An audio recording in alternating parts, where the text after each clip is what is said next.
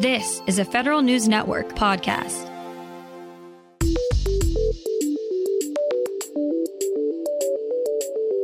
Coming up on today's Federal Newscast, a $17 billion budget for CBP means a bigger border focus. The Merit Systems Protection Board releases a report on sexual harassment at federal agencies. And feedback is needed on how federal employees pay their union dues. Those stories and more in today's Federal Newscast.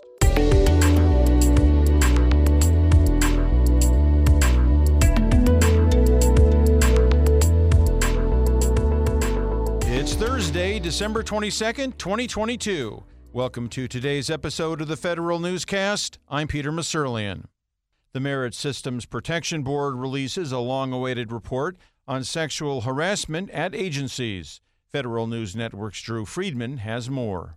About 14% of federal employees have experienced sexual harassment, according to an MSPB report published this week. But MSPB collected that data years ago, between 2014 and 2016. Although MSPB had the sexual harassment findings ready to publish by 2018, it couldn't release the report without first establishing quorum. The board finally regained quorum this past spring after five years without it. MSPB will soon release more reports on the state of the federal workforce. Drew Friedman, Federal News Network.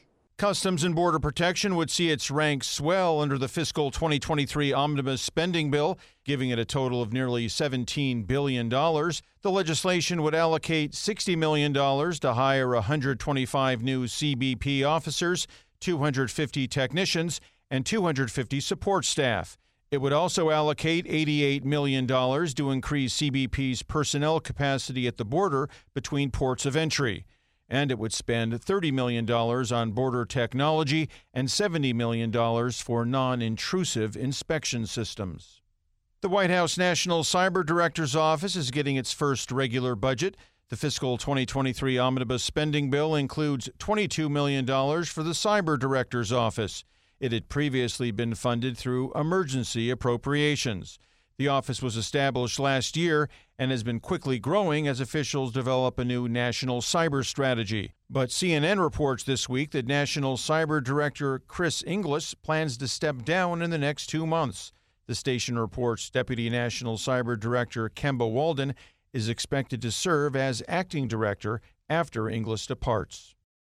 One more agency joins the ranks of the few with new IT modernization authorities. Federal News Network's Jason Miller has the details. NASA is the latest agency to receive approval from Congress to establish an IT working capital fund as authorized under the Modernizing Government Technology, or MGT Act. In the fiscal 2023 omnibus bill, lawmakers gave the space agency the ability to create a new working capital fund to help pay for IT modernization efforts.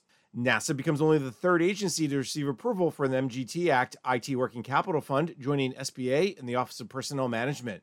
Several other agencies have asked for authority, including Treasury, Labor, and USAID, but have not won permission. Jason Miller, Federal News Network. The National Science Foundation is coming under pressure from two senators for how it will protect the National Secure Data Service Platform. Senators Ron Wyden and Rob Portman wrote to the NSF director asking for more details about how the agency will use technologies to protect an individual entity's data. The lawmakers encourage NSF to require agencies to encrypt the information using an encryption key only they control.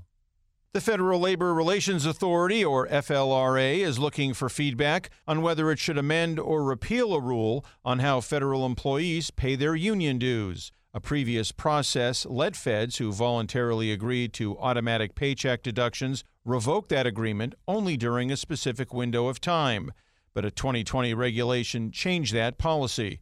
In response, the National Treasury Employees Union sought to return the regulations to the original time frame. The FLRA proposed rule will remain open to public comments through January 20th.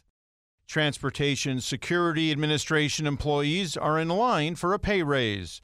Federal News Network's Justin Doubleday reports. The fiscal 2023 omnibus spending bill includes $398 million for TSA's Pay Equity Initiative. That would bring transportation security officer salaries in line with the rest of the federal workforce. TSA Administrator David Pekoske told employees the funding would kick in starting next July. The Biden administration has also pushed to bring TSA employees under the Title V personnel system, but the Senate has yet to take up a House passed bill that would do just that. Still, lawmakers say the funding in the omnibus represents the biggest advancement for the workforce in TSA's history.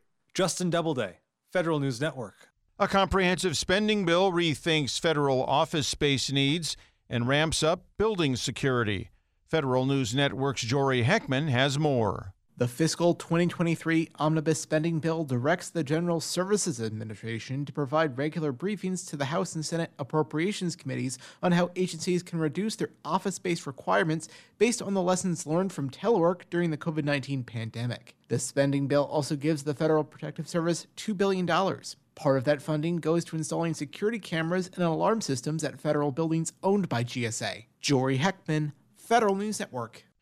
Military spouses face a series of roadblocks to getting a new job when they relocate. A set of agreements for interstate licensure would smooth the way for those spouses to get credentialed in their new location. One third of spouses have to apply for new professional licensing every time they move to a new state. The Defense Department wants to make that part of the equation easier. Among seven different licensing agreements put forward by DoD is an interstate teacher mobility compact. State approvals for the programs will start in 2023. The Biden administration is getting its first permanent head of federal regulations. The Senate confirmed Richard Revesz to serve as administrator of the White House Office of Information and Regulatory Affairs. OIRA, as it's called, reviews draft agency rulemaking and promotes public participation in the federal rulemaking process. Six previous OIRA administrators sent the Senate Homeland Security and Governmental Affairs Committee a letter in September recommending Revesz to lead the agency.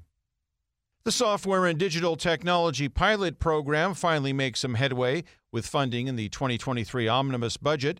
The pilot, which is designed to streamline and speed up the way the Defense Department buys software, funds 10 programs which will get their allotted funds for IT in a bucket called colorless money. Congress did not provide any new funding for the pilot in 2022. Traditionally, spending for software would have to follow a template designed for a weapons procurement, which would separate funding into different categories that don't align well with software purchases. Find these stories at federalnewsnetwork.com. For the Federal Newscast of Thursday, December 22nd, 2022, I'm Peter Musurlian.